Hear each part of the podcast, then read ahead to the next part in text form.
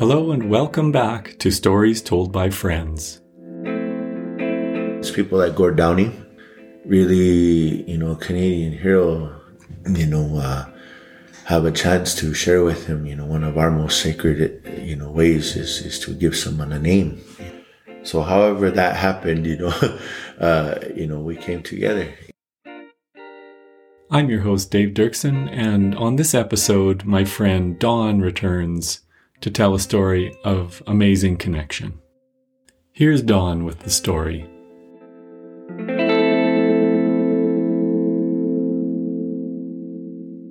My good friend, AFN Chief Bellegarde, Perry Bellegarde, knew, working out of Ottawa, and a person that was of great influence in our society and our history too. And they became friends, through Gord's brother and different foundations and associations and all this. And so, when they found out Gord was sick, well, they, said, well, have you tried, different natural remedies, or, have you, as Indigenous people know that we have, medicines that we use in our ceremonies to help cure, the sick and stuff. And so anyway, there's all this big conversation happens, and so that's all this. And so Perry says, well, you should have a name, that's, regardless of what the future holds for you, you should have a name for the things that you've done. And we want to acknowledge you for the work you're doing at Indian Residential School, the awareness you're bringing, all this. It's bringing awareness to people. Canadians have never, the proverbial awareness Band-Aid was pulled, let's go, here it is. And so then the chief calls one day and he says, hey, what are you doing? And we need you to come over here to Ottawa. We're going to have our National Assembly. I think it was like December 6th or something. And he says, I want you to name this guy. And I said, oh yeah. And he just named a name and didn't ring with me. Had no clue. Anyway, I get off their phone and, I barely ever really listened to a lot of mainstream music. I mean, I was into heavy metal and whatever, so I wasn't into the Gord Downie genre, But anyway, so I get off the phone and I was talking to friends and people, and I said, well, I'm going to go over there, I'm going to go to the Chief's Assembly. And I said, I'm not going to go sing, I'm not going to go perform. I've been asked to share a naming ceremony, traditional naming ceremony. So this was, I think this was like in October or something. So then remember by that time there was the TV specials had gone on and so geez, so now I'm like, oh man, this guy, that's this guy, I'm like, gee, like what an honor. And then so now I'm getting all awestruck. And so part of our custom is you have a sweat. So we were supposed to go to Toronto or outside there. There's one of the neighboring traditional communities was going to have sweat. We were going to have the sweat first with Gord. So we were going to name him, and then we were just going to have the naming ceremony and then do the official announcement of the name and presentation to the chiefs. But he got sick, so his illness had worsened. So we couldn't go do the sweat with him. So I said, well, I have to do the sweat, this part of our rites. So I was able to do our sweat here where I work, on the land, we work with students. And so I was able to have a sweat with one of our student groups, and some of the staff and stuff. And I shared with them purpose and what was happening and part of our sweat today and learning and experience. But I'm also going to pray for a name for this man. So I shared his name, and, I remember some of the staff and some of the folks, like they knew, they got really like downright just excited about it. And it's like, geez, he's like, I'm a fan, I've been a fan forever. I got umpteen albums and memorabilia and geez, this is cool. So that energy, and then with the younger folks, they didn't quite know him, but there was already some excitement, some awareness building about the Downie and Wenjack story. And all of a sudden, now people are like now listening again, generationally, are listening to Gord Downie. So anyway, so we're in a sweat, so we pray, and so anyway, we have this eagle feather that was going to be used in the naming ceremony. So that part of that is blessing that and getting it, recognized, that's going to be used in this prayer ceremony. And So we made it all about learning, hey? And it was great conversations with the kids and the staff. And so anyway, so that was part of the story of garnering this name. And so anyway, I finished and I go home and call up the chief. I said, we got the name, you know. And I said, you know, it was cool. I said, I got to do it with students and some devoted fans, I said, you know. And he's like, man, you know, this is just getting better as it grows, right? And it's so exciting. And so the time arrives, we fly out to Ottawa. And so, you know, we're with the whole Secret Service and stuff, so we have to go through this whole thing because at the time was, you know, when all this debate was going on over pipelines. So, you know, and so the chiefs, and there was a lot of this political ambience, right? And Justin Trudeau's coming and all these folks. So demonstrators, you know, activists, folks want to express their opinions. And there was non-Indigenous activists, you know, Ottawa's the heartlands of that, right? So anyway, so we had to be really mindful where we go. And so because I was named as part of this entourage of what was happening, we were taken through and we were put in this space, and you know, it was all in a protected space, the RCMP and everybody around. And so anyway, one of the coolest moments is we're going down these hallways, and you know, I could see there was a door had, you know, Prime Minister Trudeau, you know, and then there's Gord Downie, and then me and the chief, we had this room, and so Gord had been in his room, and he had a medical aid with him too, because he was not feeling well, you know, but he wanted to do this. He just didn't know how many days were promised to him, you know. And so anyway, so we're sitting, and so I was talking with Perry, and we're sitting kind of in a green room kind of thing. He says, well, you know, Gord's coming over. He says, you want to talk to you before we go out there? And I was, oh, okay, you know, like, it's the day, you know, here's the moment, you know. And so anyway, so I was sitting there, I'm just nervous and this to do this. And so I have this feather that was prayed for here, brought it with us. And then one of our good friends, you know, he had made markings and beadwork on it and stuff. And so, you know, so anyway, Gord walks in. So he walks in, he has this box, you know, and I didn't put two and two together. Like, it's his hat, you know, his signature hats that he has, you know. So, because he wanted to make sure that his hat was on when we named him. So he's sitting there and he's like, he says, well, this is... he says, well, what about this? You know, once we shake hands, he says, what's about this feather? I said, well, this is an eagle feather. And like, he's very emotional about it, you know. And he's like, this is for my eagle? And I said, yeah, you know. And so I just told him, and so I just said the importance. I said, you know, like these for us is this eagle is our messenger, you know. And so when we pray, that's who we believe it takes that prayer. It's that eagle. He's our messenger. So to have a gift from the ego is like strength, you know, it's like a direct, you know, connection to the one that works for the creator. And I said, so when we name someone, it connects you to that spirit, you know, gives you purpose. And, but he's really, really embracing that. And at the same time, he's emotional. And yeah, so for us, we were just sitting there and just in awe. And then the energy is just awesome, hey, like, you know, and so. Anyway, so he says, I'm really looking forward to this. You know, I thank you for taking time. And so we're snapping pictures, same time, you know. And so now we get a knock, you know. And so like they say, in 5 minutes we'll be going down. And so you know. So I had been told it was like a small kind of private thing. I didn't realize I had 100 chiefs and all the paparazzi in the world, country was going to be there. Anyways, we walked down the hallway, we were being escorted. And we literally come out of this doorway and we go on to this kind of staging area, you know. And holy smokes, there's chairs, Mr. Spidel, you know. Premier Trudeau, you know. So I sat beside Justin, you know, and here we are. And then Perry sits down, his wife, and then the lights come on.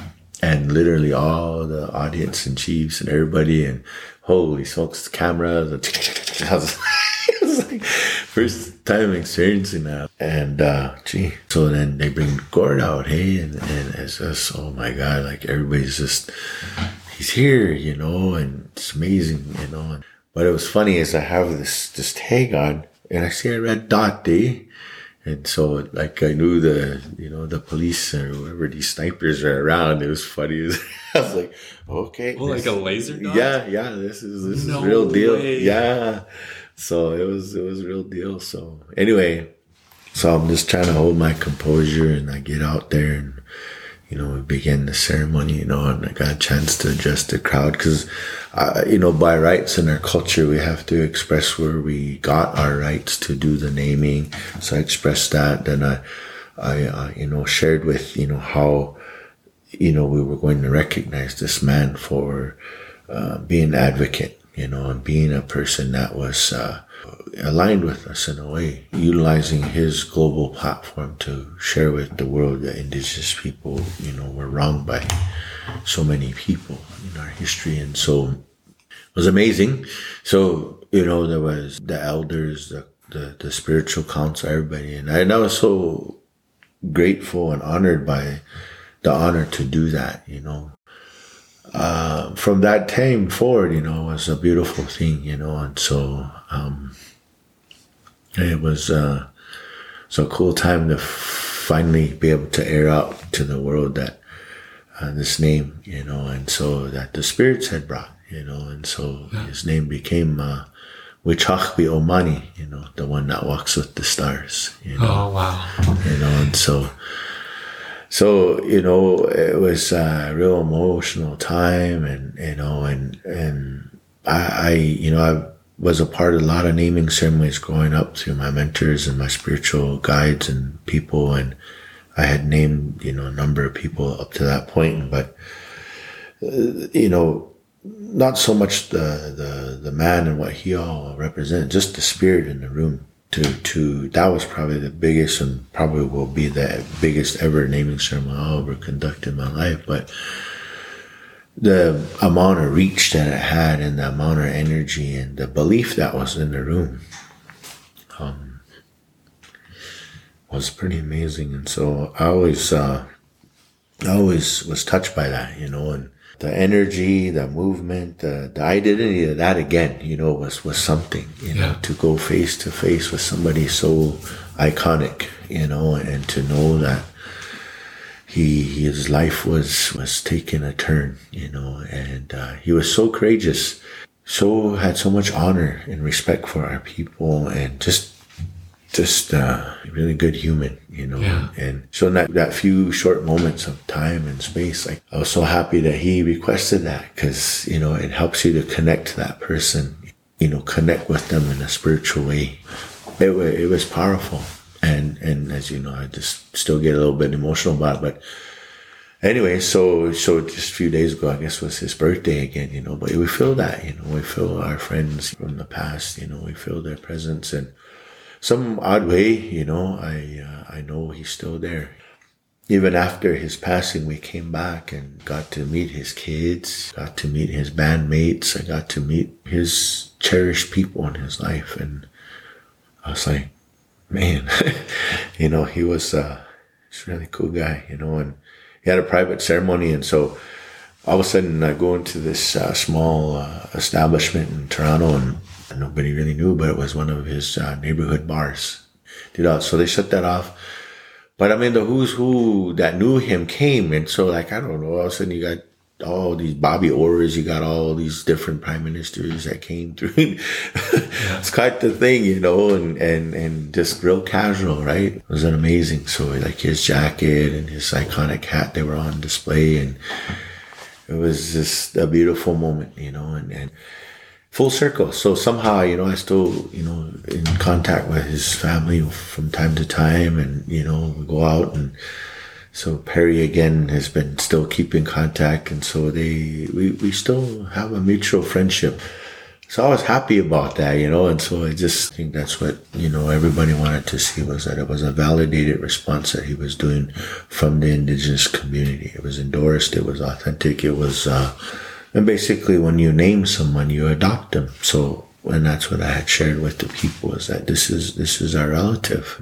One of the coolest thing was afterwards, the naming, the chiefs had basically endorsed this idea that this man was their relative, and he had a symbolic honorary membership to all those tribal nations, you know. And so real heroes acknowledgement, you know what I mean? Yeah. So I don't know if we'll ever see something like that again in our history of time, but I think I just showed the magnitude of what was happening and how much our society of people needed something to tether and create some hope, you know, and I think, you know, his music and the things that he did, and that's what that does for people, you know. It was so cool. You know? Yeah. So.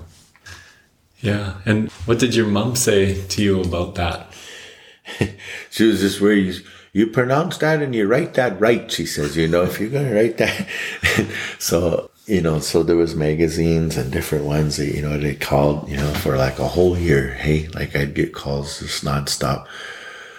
How do you spell his name and what was the inspiration? So it was funny, but so my mom was happy. Like she too had to do her research and find out who he was. And but you know, when you've seen, you know, some of the things, the commercials, and you've seen some of the things that was going on around bringing awareness to residential school and all that, and key families like the Wenjack family, you know, some of those key stories that were going on, you know, just to remind people of what was going on, you know. And she's like, I don't know how this all happened, but you know, that's a real honor.